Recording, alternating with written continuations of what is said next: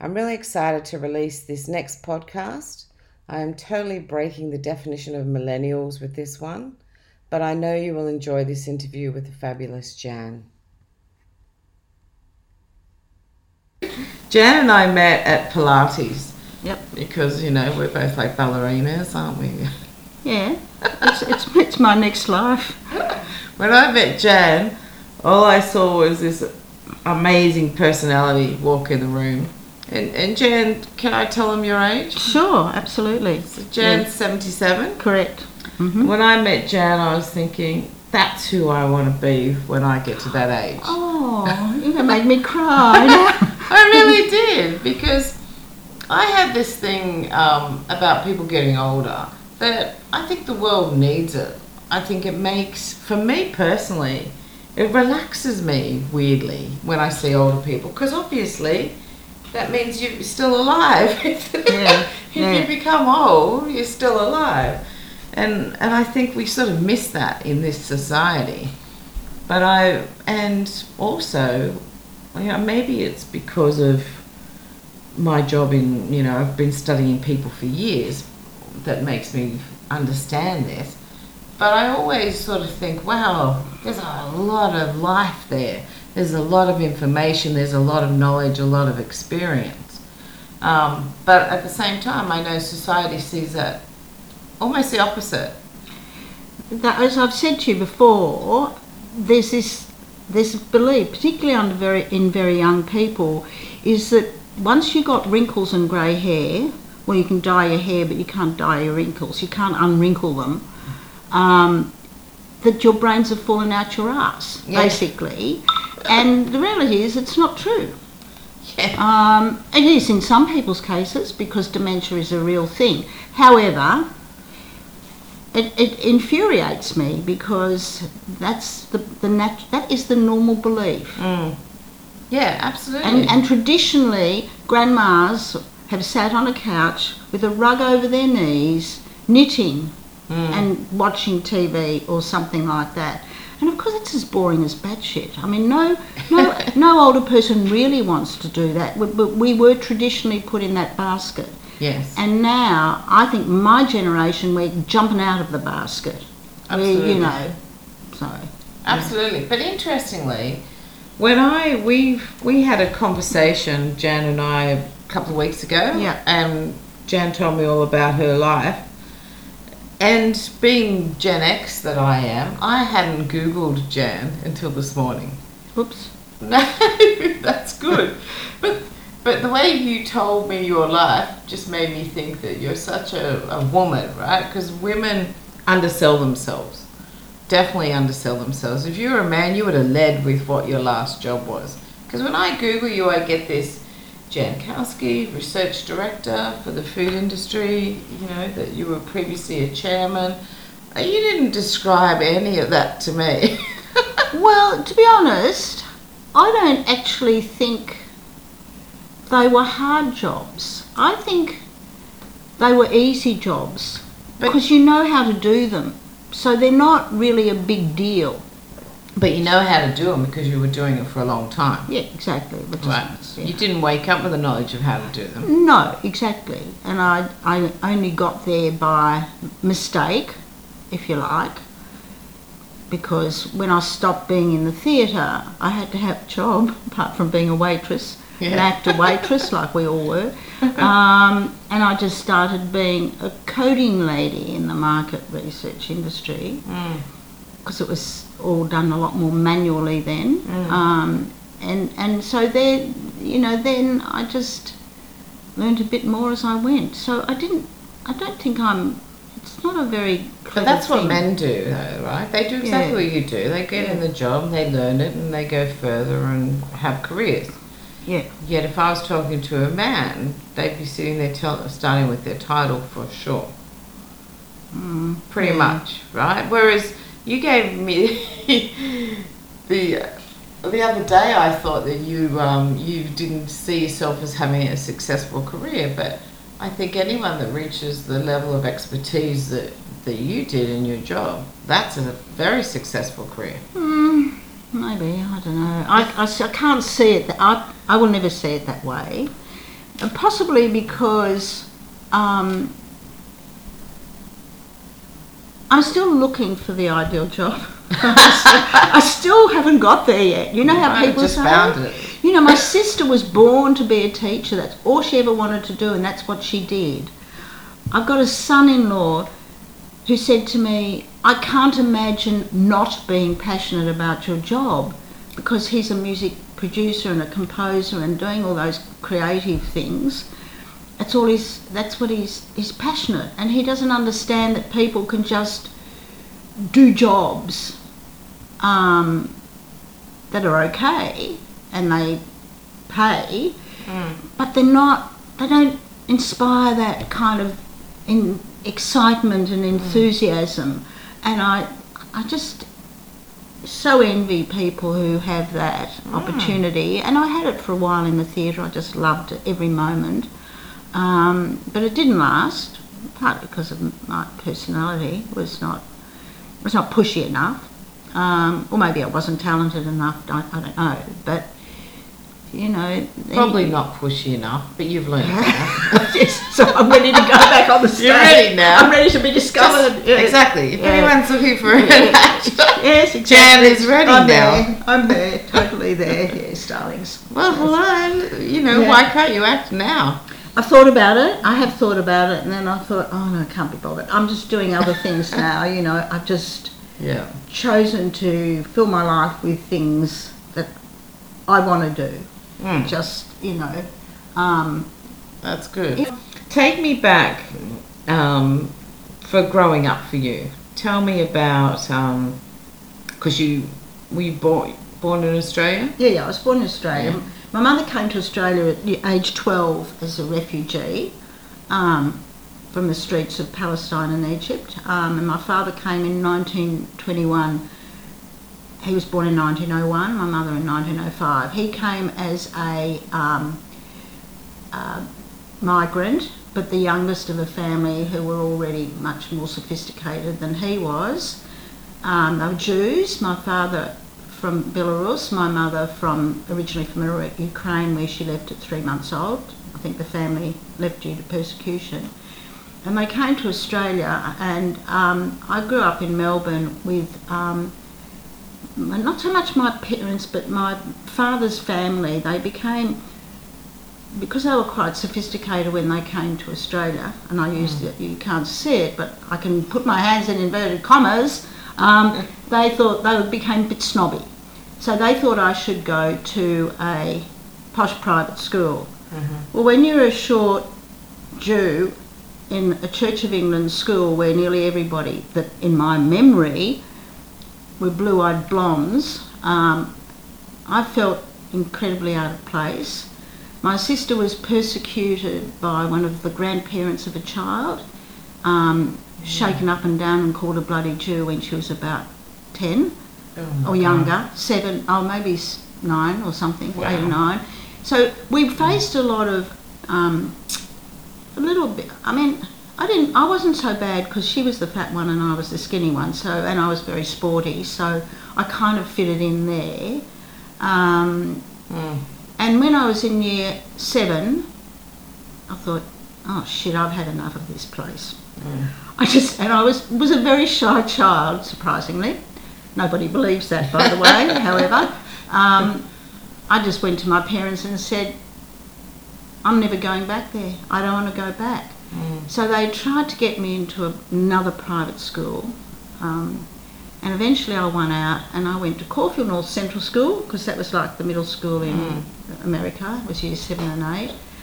And I loved it. There was Ju- Jews and Chinese and all, there was all sorts of people, and I felt very, um, I felt they were the happiest two years, school years of my mm. life, because then unfortunately I was smart enough to get into a selective high school and get a scholarship to go there, and I hated it.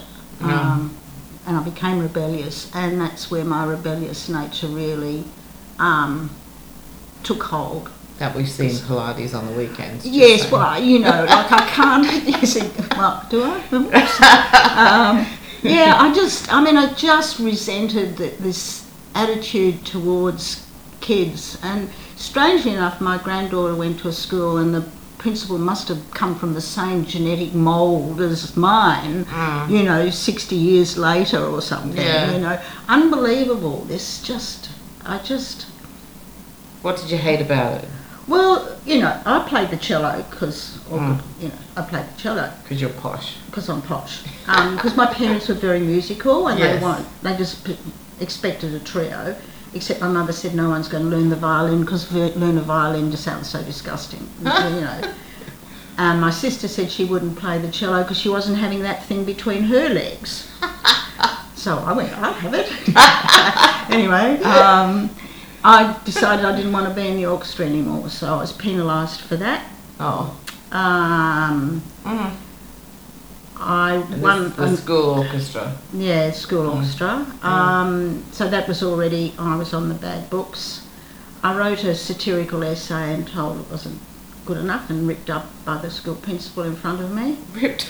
I thought it was brilliant, but anyway, so just, um, things like that. And I once, um, we had a, at, at high school we had, where there's like house competitions for sport and stuff, mm. we had a drama competition between the houses. Ah, nice. And I was the drama representative for my house, mm-hmm. Dryads, which were the tree nymphs. Mm. And my house won. Nice. And I went up on stage to collect the award, mm. and the principal snatched it out of my hands and said, it's going to the library, you get, don't get it. Okay. You know, so there was a lot of that wow. sort of thing. So as I was treated like that, I became mm. more and more rebellious. And mm. it taught me also to value my own... I never really had the confidence to think I was worth anything. Mm. But that actually taught me to start to value some of my... Um, sounds to my me like own ideas, s- you know? Yeah, it sounds to me like it... For some people that could bury them, but it sounds to me like for you it, it brought out your drive, like it made you stronger. Absolutely, absolutely. Mm. And in fact, it got to a point where the only class I really enjoyed was I was doing music as a subject um, in year twelve. Um, so I'd go to the music class, which was first thing in the morning, and then I'd go home. My mother went, oh yeah. Are you saying I, you wagged? I wagged. And I remember the modern history teacher coming up to me and saying, Jane, you know, they might not let you have your matriculation if you don't come to school. And I thought, I can give a shit, basically. I don't go, you know, it just didn't matter to me. And so what year was this in? That was nineteen fifty-nine. nineteen fifty-nine. Yeah. Right. And, um, mm. yes. And so I did go to university, though, mm-hmm. just because my mother and father thought, would be nice if I just became a secretary. So of course I went to university. To become a secretary? Oh, yes. Mm. I did a commerce, started a commerce degree because all girls were doing an arts degree. I thought I'd do a commerce degree. Nice. Which I thought was... How many, how many um, women were in that class? Um, probably about twenty percent, fifteen percent. Okay. Okay. Um, and did the... Did the men give you a hard time? Or? Well, I, I did two. I only did a part-time so I could work and earn money. And I did one commerce subject and I could do an arts subject into commerce. So I did um, economic geography only because I'd never heard of it before and I thought, well, I'll, it's different. Mm. Um, and then I thought I couldn't give a shit how many sheep there are in Australia, so that was all whatever it was. and and so that was probably only about, yeah, it was probably about ten percent girls. Mm. Mm. Um, and psychology was more, but it was mixed, yeah. probably half-half. Yeah. Because um, it was a fairly new subject in fifty-nine, like it wasn't... I can imagine. It yeah. wasn't like it is now. Mm. Um, and then I gave that up after a couple of years, and a year, and then I started an arts degree. So and, and you're sounding very much like a Gen Y to me, I'm just saying. Really? Let's talk about um, your acting career. Yeah, it's really interesting. I mean, I just loved it. The minute, the minute I stepped on a stage, all my kind of, any insecurities I had just sort of were stripped away. And because it was a generation of review and satire and stuff, I could be absurd because I could never play anything straight. Um, I was known by one of my producers who who actually ended up being a radio producer. He was he was as camp as a row of tents, but he was he was a pixie, and we were pixies together. And we used to go to everything dressed as pixies because that and that's what the theatre gave me. And so from student theatre, that's where a lot of us got our break, mm. um, 'cause the student theatre at Melbourne University, and I suspect at the other major universities.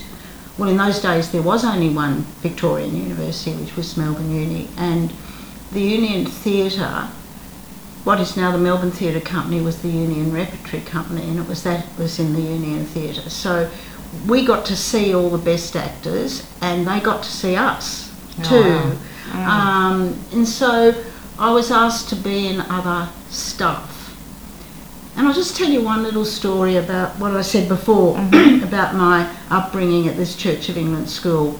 I was in this long-running show. It was about six months. It was in the generation where we did music hall, and mm-hmm. I played um, t- uh, played one character for a while and then a- another character for a while in, in it. And um, one night, um, the stage manager came up to me in the dressing room and said, "There's someone who wants to see you."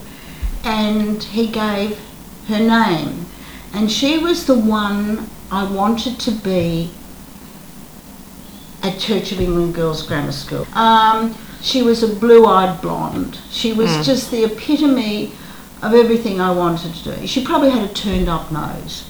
There was her and a girl called and I wanted to be them. Anyway, so the, this this many years later, this girl pitches up at backstage and wants mm. to see me because she remembered me from school. Mm. And when she came in, I thought, what the fuck? There was this girl that was my idol, my yeah. dream person. Mm. She was matronly. She was boring. She was unattractive physically. Mm-hmm. She was everything. Do you think we should I have mentioned her name? No, I was just going to say perhaps not. We might bleep she, that out. Oh, yeah, she can bleep that out. Um, but I, I even loved her name. Like it yeah. wasn't Janice Hannah Kosky. I mean, you know, I didn't have Kosky as a surname, which was so foreign sounding. And of course, if anyone had known that it actually originally was Velikovsky anyway, um, that would have been unheard of. Um, but it taught me something amazing about all these years, I'd wasted my time thinking I wanted to be like these people, and actually, I really didn't. Yes. You know, I didn't. I didn't know how to appreciate myself or my parents, or, and then I suddenly realised mm. that I actually had a pretty bloody good upbringing. Mm. Um, my mother was a little bit off the planet. She was crazy. She was vibrant and outgoing and yeah. noisy and everything. Great. Yeah. And Dad was just a quiet, shy, academically minded person. He should have been an academic if opportunities were different. Mm. Um, he was an, an, an intellectual by nature mm. um, and ability. Um, and then, so my theatre actually taught me a lot more about me than I realised, especially when I saw this girl, mm. because I realised then that all I wanted was not what I really should have wanted. Yes. You know, I didn't value what but I grew up with and the culture I grew up with, and I didn't. I just didn't value myself or my family. Um, and do you think that that's just that's just part of life? Part of growing up. Growing up, I remember. You know, first going to England when I was about twenty-eight, and then, yeah. then when, that's when I valued Australia. That's when I realised how beautiful Sydney was and Australia, Australians were, and up until then, no yeah. idea. Well, I had it a bit differently because my mother, being a refugee, she kept saying we live in paradise. Don't forget it. And I was like, shut up, Mum, you know, you're boring. You know, because I didn't, yes. I didn't see that we lived in paradise. But yeah. I had exactly the same experience as you. Mm. Because she, the wise woman, said to me when I was twenty, why don't you travel? She said, you're young enough to enjoy yourself, really, and you're old enough to be sensible. except that I wasn't, but she didn't know that. um, and so I did. So I packed mm. up and went overseas, where I lived in London for two and a half years. Mm. But I was like you. I got to the point where, well, for a start in winter, you, you get up in the dark to go to work and then you come home in the dark mm. at the end of the day. Very hard. It was awful, and I just wanted to come back to the sunshine and the light, the light, you know, just the light. Yes. So, yeah, I was... We underestimate, I think, yeah. I always say that we've got a big sky here. Yeah. When you're in London, it feels like the sky's on top of you. Yeah, but everything feels crowded, you yes. know. And I love that, I loved elements of that, mm. Um, mm. because I'm an inner city person by nature. Mm. A friend of mine calls me the most asphalt person she knows, because, you know, our country's got horse poo and bugs and snakes and stuff. Yeah. I, do, I don't do, don't do country. You don't, don't do country. No, I don't do country. um, but yeah, I, yeah, so. Wow. Um, and for acting, you... What was the hardest part? I mean, obviously, so many people try and be actors, and it's very few get to make it. I think in those days, um, well, there was no there was no night at all mm. theatre things. There was no starting point, so it was just like, and you had to be pushy. You had to be, you had to be someone who went out there and said, "Hello, darlings, here I am," you know, and and if you're not. Mm. I still had that inherent insecurities and shyness, which I grew up with. Mm-hmm. Um, I was a very, very shy child. My mother said I, when she held my hands to go out anywhere, I would be sweating. Wow. You know, and nobody believes that of me. Do you know why? I was just shy. I think I was just, you know, my sister was very outgoing, my brother mm. was outgoing, and I was just this mousy, shy, skinny runt of a child, you know. Wasn't really very impressive. Um, well, you didn't think you were impressive. No, I didn't think I was impressive. And I was just very shy. And the the older I got, through various things, like through school becoming a bit of rebellion and all the mm. rest, and then being left by my asshole ex-husband, mm. that really made me grow up. Like, that made me into a confident person, because I had to be this confident person for my children, mm. you know. But the the the theatre, I had I had a couple of bad lucks where I just missed out. I missed out on mm. one big show because I was too short. But my voice was too. I'm big. Only laughing because I'm short yeah, as well. Yeah, otherwise, exactly. Right? Yeah, exactly. I mean, how annoying is that? Yes, exactly. You're just too short. I could have been a supermodel. Yeah, exactly. I'm, I'm gonna. I'm in my next life. Paris Lido, yes. Up the back, standing there on very high heels, tall, with just little pasties on my boobs. Actually, remind me to bring you some photos. I'll show yes. you. Yes. Me with pasties. Anyway, that's enough. Um, Great. Oh no, I went to a strip show once with my sister and our boyfriends at the time, and so I came back afterwards. I said, I've got to do it. So my sister took me out the back and took a series of photos of me stripping from from. from layers down to, we found some big flowers in the garden and we stuck them on my boobs, and then in those days you had to take your photos to the chemist yes. to get them developed, right? Yes. And Brian, who was our local chemist, oh. they're not supposed to look at your photos. I went in to pick them up and he said, "Oh, Jan, I've got your photos um, here, um, um, um, here they are." so, so obviously he looks at everybody's photo. Yes. Anyway. Um, well, you made his week. I did. Um, yeah. So yeah, that's that's the next line. So being short. Yeah, was one of your bad. Do you want to come back as tall? Come yeah, back? yeah, yeah. I might even be black and sing like Billie Holiday. Oh, that's nice. My other. I think I'm, I want to come back as a a male backup dancer. I th- you know, I, I love dancing. Yeah, me too. Um, I never had a dancer's body. I'd probably have to be gay though, because I really like men. But that's all right. I'm most that's all backup right. dancers are gay yeah, anyhow. Anyway. So I think yeah. yeah, I'm ready to do that. Yeah, we've got our next okay. lives planned. Well, then I'll be there with. I'll be there yeah, too. We'll be friends. I'll be there. Okay, I'll be up there. Paris Lido. You yeah. know, like what else do you I'll want? I'll meet you right? there. Yeah. so. Yeah, what was your other bad luck you had? The other bad luck was um, as an out-of-work actor, you do other jobs, and I and one I had a dresser when I was in a review, mm. um, but, you know, because it was such a quick change, mm-hmm. I had to have a dresser. And she said to me that she had once done this cruise where she was worked as a, a stewardess, they mm. called. So I thought, oh, that sounds fun. So I got a job as a on a as a, on a cruise as a stewardess. I was a cabin stewardess, which meant I made the beds in the morning. Mm-hmm. It was an Italian liner, um, and they had um, Goanese staff at the really low end, mm-hmm. um, and they had Australian girls because we could speak English and talk to the tourists. Right. So we could be, but being a, a cabin stewardess was best because all you had to do was make the beds in the morning, then you had the whole day to yourself in port in all these exotic wow. ports, and then at night you just pulled back the Big covers. Colour. You know, nice. that's and cleaned up anything that was, you know.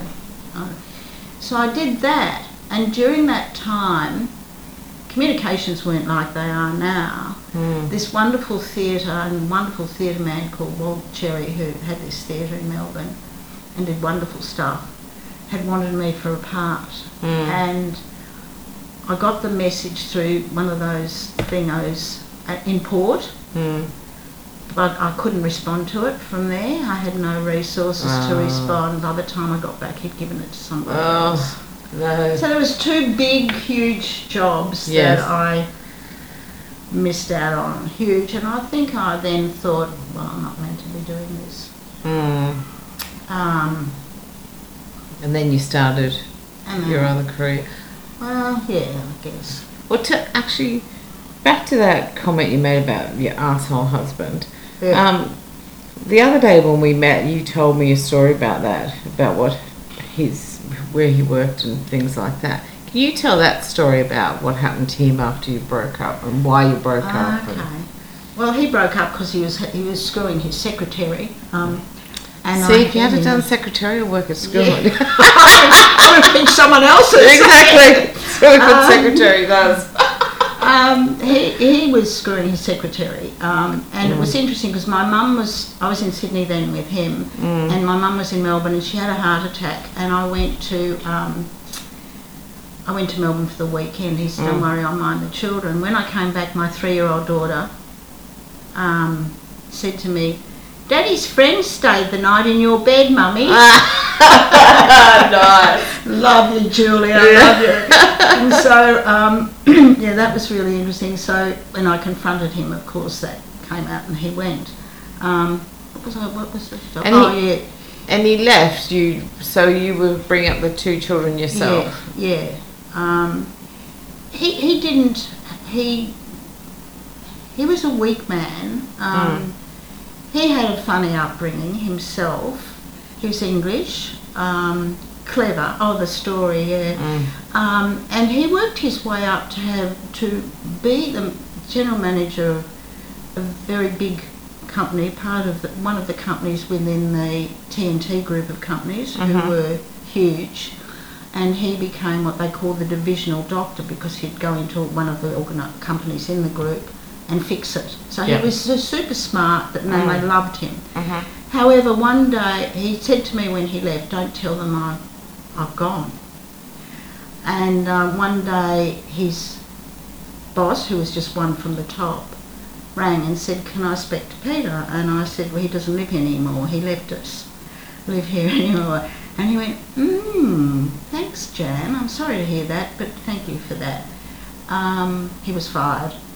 Wow. Um, even though he was this superstar in the company, it was a family or, family-oriented company, and they got rid of him. And I went, there is such a thing as karma. Well, I'm counting on it. Yeah, yeah. Wow, that's yeah. so. Um, that's amazing. Know, as, like, if, as if I was going to lie for him. I mean, it was a fairly stupid thing. But that seems. I didn't even know companies ever did that. Like, oh, I wouldn't well, anymore. They wouldn't do it now. That's for sure. But to fire someone because they didn't represent their family values. How amazing is that? Wow. I thought it was wonderful. Yes. I, I thought, I thought um, wow. And from what I can gather, he never really made it after that. Wow. Or this superstar. Mm. Just, so that's where I say there was karma. Yeah. Wow, interesting. Mm, yeah. So then you brought up the two girls by yourself. Correct. And that's when you got into all different jobs, or the market research? Well, I, um, yeah, mainly just decided I had to stick at something because I did one really intelligent thing in my life. When when we were divor- when we were getting divorced, I was recommended to this family law solicitor, well, they weren't called that then, um, and she just kept charging me money and doing nothing. And then I happened to be at a party and talking to this young woman, and I explained to her that, you know, it was, there was nothing happening with the settlement and I didn't know where I stood, and, you know, and she said, don't worry, I'll talk to my husband, who happened to be an industrial law judge. Nice. And she said, she got me this barrister from the industrial law mm. who became my family law solicitor, and he said to me, Jan, what do you want? And I said, I want the house. And my mum's saying, no, you need money, you need money, you've got to raise the girls, you know, because they're only two and three years of age. Wow. And um, I said, no, I want the house. I'll always be able to put food in their mouth, um, but I'll never be able to buy a house again. So I got the house, quit the mortgage, and so with the money, I bought myself a little house. Mm. Um, yeah, a little house. And so you right, didn't have a mortgage. So I didn't have a mortgage. So you were smart enough to do that. Yeah, that's why I said it was the one intelligent thing I've done in my life. So nobody could take that away from me.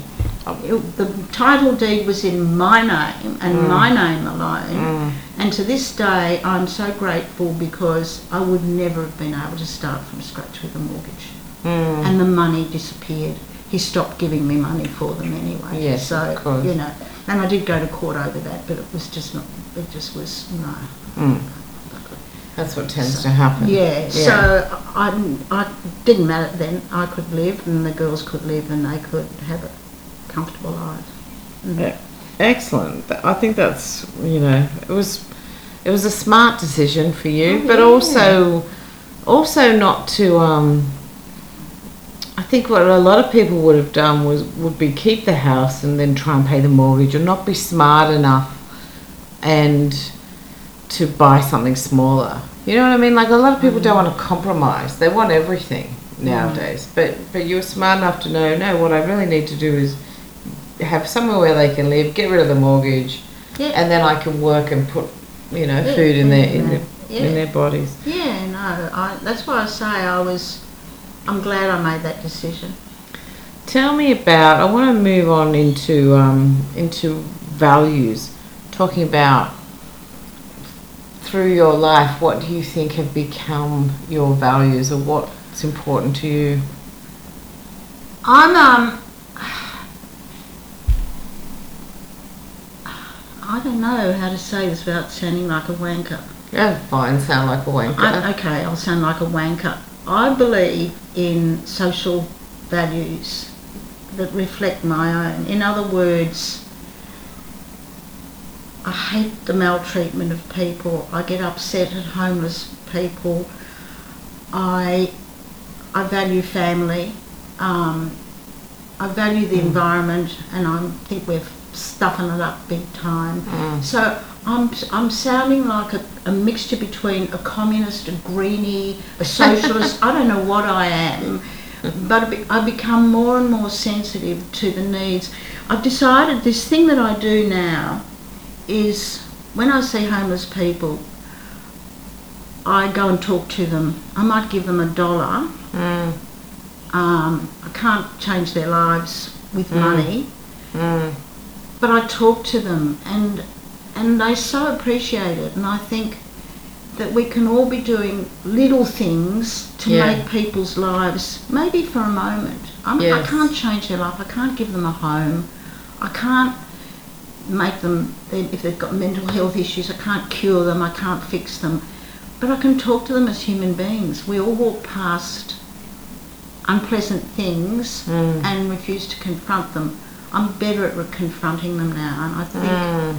And I I teach ethics in primary school now, mm-hmm. and the subject we're doing at the moment for three weeks is morality, and it's about the morality, it basically looks at the morality of those closest to you, like family and friends, and then that sort of other morality, you mm. know, like uh, one of the things that we looked at was the environment. Now, we do a little um, role play, and, mm. one, and the kids read, the kids in the class read, and it was one of them's a boy who says, we've got to look after the environment, you know, blah, blah, blah, blah, blah. We have a scenario that mm-hmm. sets it up. Mm. And then the girl says, which is based on the scenario, but, you know, but we need local industry and we need local trade. And, you know, then and then you discuss which which way would you go. Mm. And it was interesting, these are year five and six kids, so mm. ten and eleven, twelve, what they are. They all went in the, on the side of the environment and not the local thing. But then there are other scenarios where they're on the side of family, and it's made me, mm. along with the kids, because I can't put any opinions mm. down, mm. it's made me think about those, the, the complex mm. question of morality, whether it's the greater good or the local family, mm. you know, it's a hard one. It's definitely, it's definitely a hard one, and I think people now, I think people are way much, they're better off than they've ever been, yeah. but they don't feel like that. And they're, because we've got sort of twenty-four seven media, yeah. I think they feel like they're, um, you know, that they're, they're, they're scared. They're scared all the time, and they don't need to be. It's better than it's ever been, but they're still sort of scared.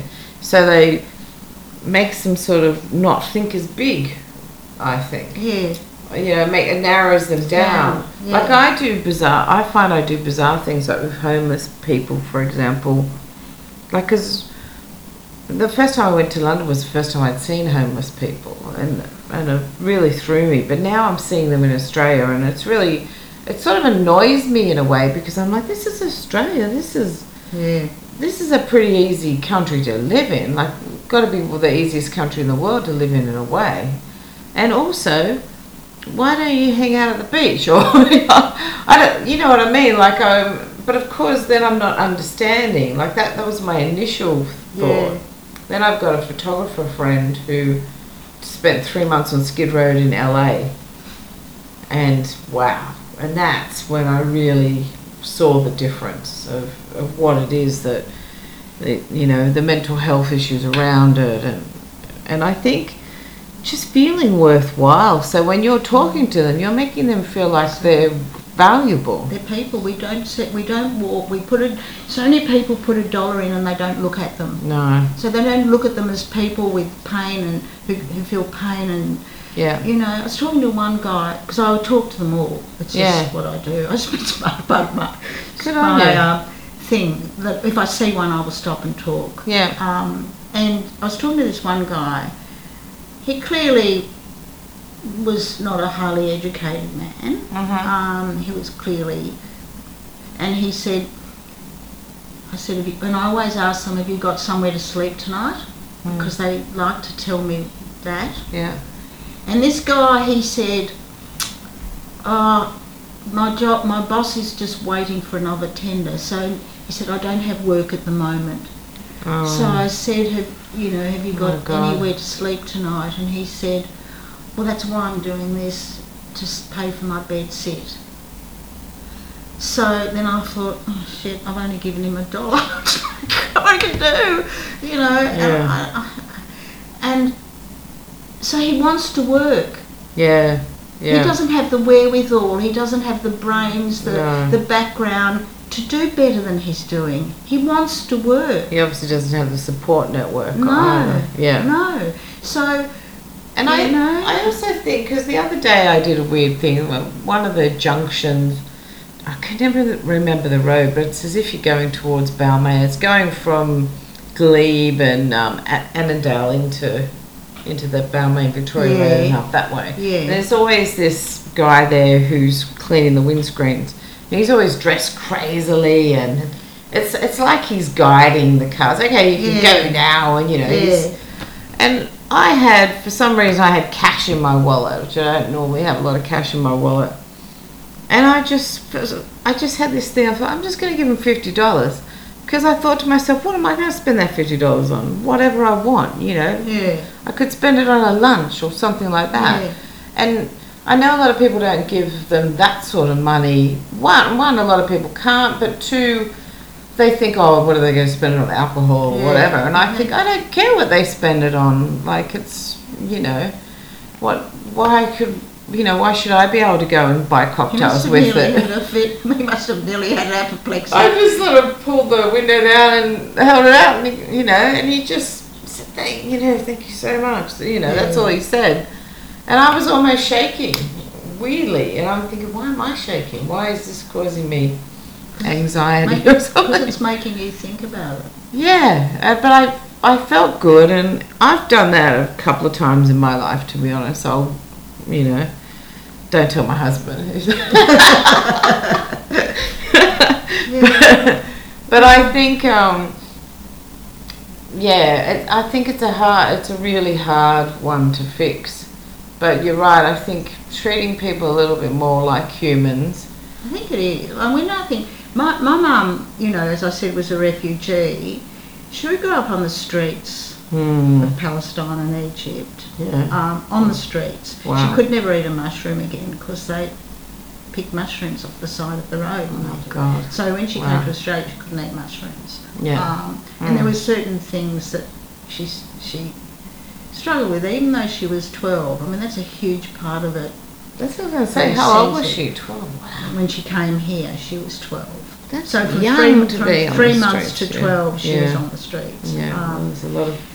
And it made, also made me think, oh my gosh, you know, like, she was just a little kid, you know, and there's little kids living like that. They're living in the yeah. car with their pet mother or, yeah. you know, and I'm thinking, well, what can I, what can I do mm.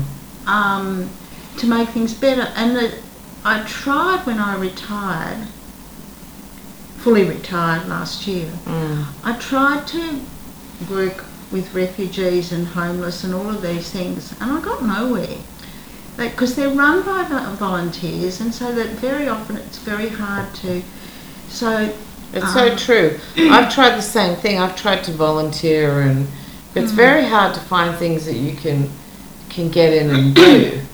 Like they don't I don't think they're very good at using people in there doesn't seem to be there's volunteer jobs for doing stuff, being a little bit practical or if driving you're a lawyer or, or if you're a yeah. teacher or if you're a this or a that or certainly well, there's no volunteer jobs for us to go and just talk to them, and quite frankly I think that would help a lot.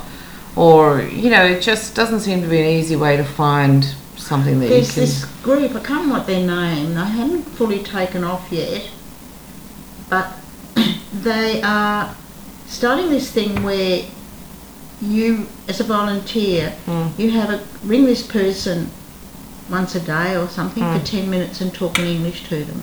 Right.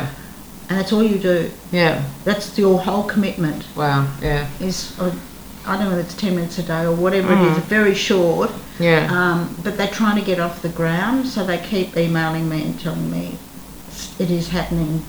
You know. Yeah. Um, so there's a lot of good people out there.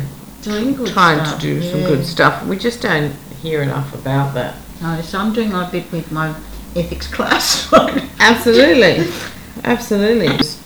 When you get older, people people see you very differently. And I've been, I don't know why I'm not like everyone else. You know, like I don't see old people like everyone else sees them. I've always been a little bit more in tune or something. You know, I see them for who they really are. Because I, I can remember distinctly walking past a queue of people lining up for the cinema at Macquarie, and I was with a young guy who was about twenty-two or something, and this was probably about, I don't know, I might have been forty or something like that, um, walking along with him, and there were all these old people lined up to see Missus Henderson or something, that movie, I don't know, I forget what it was called. But he looked over and I said, wow, what's going on here? Why are there all these old people here? And he said, and we realised the movie, and he said, oh, that's a bit risky for them, isn't it? And oh, then, yeah. Yeah. And that just blew my mind. I said, what, you think they've never had sex? Where do you think you came from? Exactly. In fact, you think about the sixties, it was what we were wild child. We were, yeah. That's why I reckon we changed the world for young women of today, because we were the first ones. We got the pill, we got freedom, we travelled. We were the first generation to get out there and say, I can do it, I'm a woman, yep. you know. Woman, yep. I'm woman, hear me roar. Yeah, you know? yeah. You know, the whole yep. thing. Um, and that's that's exactly the way I'm treated. You know, I can't, I can't, told you this, and I will continue to say it, it is the only thing in the world that, apart from politics, that enrages me yes. when I'm treated so badly. My granddaughter, um, who's gay, was one of her teachers who, at school who was gay, you know, they so they communicated, said what, and, and I knew that she had, she lived with me. Yeah. She said, well, what does your grandmother think of it? Yeah. Well, grandmother picked it up before she did herself. Of course. Um, and, you know, my time in the theatre, I was mixing with a lot of gays. Yeah, You know, yeah. they were my friends. Yeah. And, um, but people don't, people look so, at old, older people and they don't even imagine that they've had a life. I know. That's what, it, I don't understand that. How can you, what, they, do you think old people were just born? Because that's how we treat them. I think they think that we all get dementia. But it's insane. Well, it, it is, but there's... Google that. I want to Google how many people get dementia. What is the what stats? Well, you're a market researcher. You should know that. Oh, I don't know. I'm not anymore. Um, but, you know, my sister as a disabled person was treated like that too. So if I was pushing her in a wheelchair, mm. they didn't speak to her. People spoke to me. She asked the question and they would answer to me. Mm. I mean, it was awful. She was a super smart woman. Wow. Yeah. You know? And I think that's the thing, like, it's one one that one that they treat you like you're dumb, that you don't know anything, never did, never knew anything. And that I can't come to terms with. But I also can't come to the terms with that they treat you like you're a prude. Yeah, exactly. Like every old person is a prude. We never opened our legs for anything, did we? Yeah. I don't know how you have kids. I opened mine to play the cello, I remember. Apparently it's five to eight percent dementia of yeah. it, of the population. Five, that's pretty low, right? Exactly. And that's it, pretty yeah, low. Exactly, exactly. And I, I find, look, I think I might have told you this story that I was... Um, yeah, tell the story about the supermarket. Yeah. yeah. I was in the supermarket and I was about to, I was... in the queue for the self self self checkout, and one of the staff members, a girl, young girl, obviously, and I feel guilty that I was quite probably quite rude to her, because um, she was probably trying to do the, her best. But she said to me, "Now come on, dear, come over here because that's where they can help you put your things through. Okay? Do you want to come over here?" Oh, God, I can't begin to tell you. So, I stood up at my full four foot and eleven and a half inches or whatever it is, and I said, I might have grey hair, but I still have grey cells in my brain. And she, look, the poor girl, I mean, I couldn't, but I, I was so angry. She was humiliating me yeah. in front of other people. Yeah. She was treating me with disrespect. She was, and I just, and I rose, as I said, I used my full voice so that the entire Woolworths could hear, you know, because I just was, I was, I was upset. It's you know, ridiculous. And it, it upsets me on, on, on quite a regular basis, because that's, that's one example, but that's typical of the sort of things I've encountered. Um, and of course, none of us know about anything about the digital economy. Apparently. Digital disruption. I mean, you know, no, we don't know about that. How do we know to use a smartphone? I mean, come on. We're, we're too old to know how to use a smartphone. Because I was told that in a store once too. But my dad, you know. my dad lives in the country, in a little town, Marymore, and he's seventy-nine. And he knows how to use Spotify. He's got, you know, I'll give you some of his playlists. He's got some good playlists on there, Merv. Um, but he'll take his, I bought him a Bose speaker. Oh, yeah. Best thing he's ever received, he thinks, because he then just takes his phone with him and his speaker, and he's got his... yeah. I think he's the local D J. He just yeah. goes to the club, the pub, and he puts on his music. and yeah. they love it. But so, instead of sounding like a bitter old lady, I actually love young people. I love young people because I love that beauty of youth, mm. physical beauty. Yes. I love that spark that they have. Mm-hmm. So I don't want this to come across no. as this bitter, miserable old lady who... I don't think you come across like that. You're, just, no. you're fighting for yourself, for the yeah. way you're treated. Yeah. And then you're trying to understand.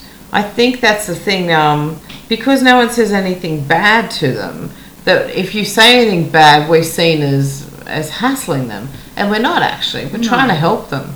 Because cause they do have anxiety. Like oh, do, They do have anxiety. It's huge. It's and we're huge. Trying to unpick why this has happened. And we think we're responsible for a lot of it as well. I think, I think a lot of it. I don't think... I think my I raised your generation. Yes. Right? Um, with Gen X children. Yeah. Um, Would you agree so, we're the best generation? Just joking. No, I am, because I raised you. Yeah, yeah, yeah. I the baby you. boomers are the best. I raised you. No, I'm older than a baby boomer. Are you? Yeah, okay. Because baby boomers was from the what end of the world. What was before baby boomers? Nothing. We were just old. just old.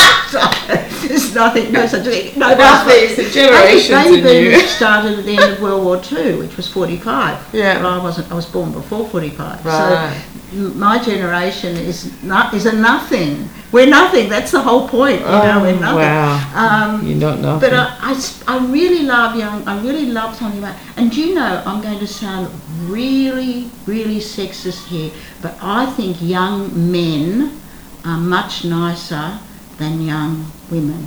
Wow. I get way more respect from young men. Mm-hmm. You know, a young man driving a car will stop for me. Yeah. A young woman driving a car, forget it. Yeah. Young men drive, who are tradies, driving utes. Yeah. Without doubt, the most polite of all. Wow. Uh, that's my experience. Yeah, yeah. And I think young men are just gorgeous. Yeah. yeah. I, You're I'm a cougar. A, I'm a cougar. You're I'm a cougar. Not, I'm just, no, I'm not a cougar. I'm just a perv. I just, you know, I just, oh, they're just so beautiful. Yeah. Um, but that's. But you're also having a nice experience. So why aren't the girls doing it? I think the young girls have an no, enormous amount think, of pressure on I think, them. I was going to say, I think there's more more pressure on them physically. Yeah. Um, yeah. You know, and then there's now, now there's very big expectations academically. Mm. There's more expectations than that, you know. So, that, so they're in that, there's young people now, they're in that thing that happens before things settle down. If you mm. know what I mean, like these yeah. phases as things come. Yes. And, and things change. Um, generationally, yeah. um, I think the girls are in, in a bit of a change pattern about where they belong. Mm. We've got to be assertive. We have to be. We are women. We yes. can do anything, you know, that yeah. sort of thing. Um, but we have to do everything. Well, we do. Because that's the thing, right? So my generation, all, pretty much all the women worked. Like I grew up think. always getting sick of hearing the first woman vice chancellor, the first woman prime minister, the first woman this, the first woman that. Yeah. And I thought, oh, we will have made it when I stop hearing that, the first woman, and we're nowhere near it. Like we sort of go back and forward. Um, and I think for my generation, we, we went into the workforce and a lot of us, you know, we could be successful. Yeah. We had more opportunity to be successful, although we had no... hardly any role models. So when I first started and I worked in a bank or wherever I worked, the senior people were all men. I mean, generally they are now in here. But there's in, in banking for sure. Yeah, there's a few women, mm. not many. No. But you'd see one or two women that are senior throughout my career, but they all look like the politician, female politician. They all look like men, quite frankly. Or they all, you know, they have to have a certain look. They're not walking in with bangles. No, no. You know, they're no, not. They wear, su- they wear suits. Yeah, they have to. They had to become suits. like men yeah. to survive it. So we, we didn't have many role models in that. But then I also thought to myself, you look at the men in your generation that had those careers, um, they had women at home looking after everything. Women have never, well, they're starting to a little bit now, mm. but successful women never, to get there, never had anyone at home feeding them. They never came home and the dinner was there for them. We don't, you know, or anything still, like it's that. It's still a bit like that. It's yeah. still a bit like that. It still that. is a bit like that, absolutely. My, my daughter in America, she's um, she's a music lawyer. Mm. Her husband's a music producer. Well, I'll tell you where the money comes from for their for their rent and his, yeah. rent of his studio, rent of where they live, you yeah. know, everything comes from her. Yeah. However, t- and her husband's very good. Like mm. he takes the kids to school and stuff. But she's responsible for managing what happens. Yes. She has to organise the babysitter. She still has to organise, you yeah. know, things. Yeah. You know, she has to manage the household, yeah. in fact, I think, even though he's a great cook. Yeah. Um, but the woman's but still... She's later. still in charge of organising everything. As well and, as bringing in the money. Yeah, and I don't think that's... And, and, and this is a girl... who firmly believes in women can do whatever they want. I mean, she grew up with me. Yeah. Only me. Right. Yeah. So she grew up in a very female environment, mm. growing up knowing that girls can do anything. That was... Yeah. In fact, when she was in high school, she was going to a um, combined... Um, I think it was an Indonesian camp with North Sydney mm. Boys, with her brother's school. And she... Um, She said, oh, I have to get a, a nightie because I wear shorty pyjamas all year. So we went into a Target or somewhere and she found this. She said, this is it. This is what I need. Mm. And on the front it said, anything boys can do. And on the back it says, girls can do better. So And it, and, and it wasn't that she felt like that, but she just, yeah.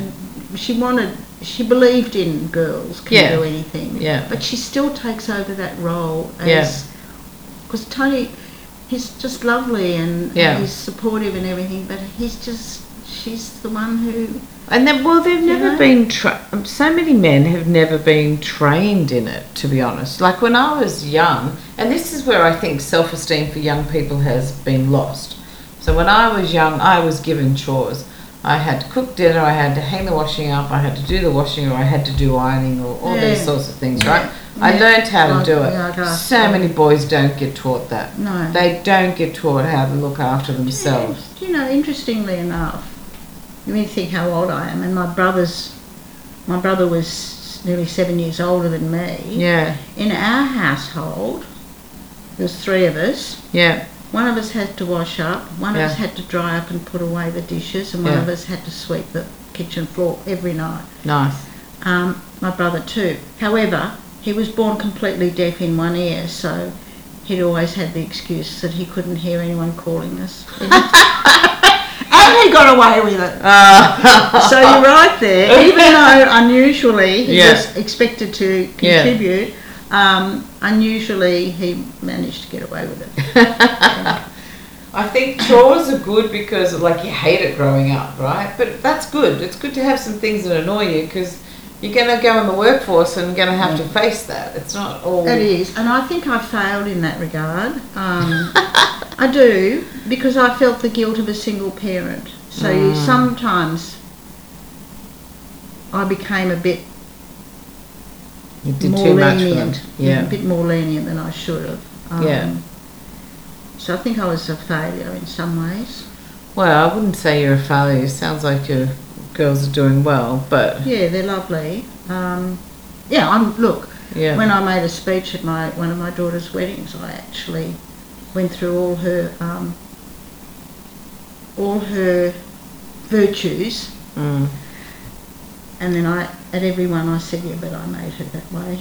I took all credit because I thought. I should not make a speech about her and not bring myself into yeah, it. Come yeah. on. You need to yeah, take some credit yeah, for that. Yes. You, you did that. So did. Yeah, interesting. Oh. And I've got a girlfriend in um, Canberra. She's just turned fifty. Uh-huh. And we're very close friends. And mm. she sees me as her role model. Yes. I just love her. And, yeah. um, and she doesn't see anything in me I mean, when she got married, she said to me, "You're too old to be my bridesmaid." That's why I love her so much, because she we just talk very yeah. openly. Yeah. She said, "But you'll be you'll be you'll be um, M C at my wedding, won't you?" I said, "That was the best job of all, was being M C." Yeah. But someone you love to be yeah. M C at their wedding. Yeah. Because she and, and in my and when I spoke, um, mm. I actually mentioned the fact that she doesn't see my age yeah. at all. No, exactly. And then I've got my role model in Norway. She was a chemical engineer mm. in the forties from little old Oslo. She had to mm. go to Sweden to do her degree. Mm. I think it was in the forties.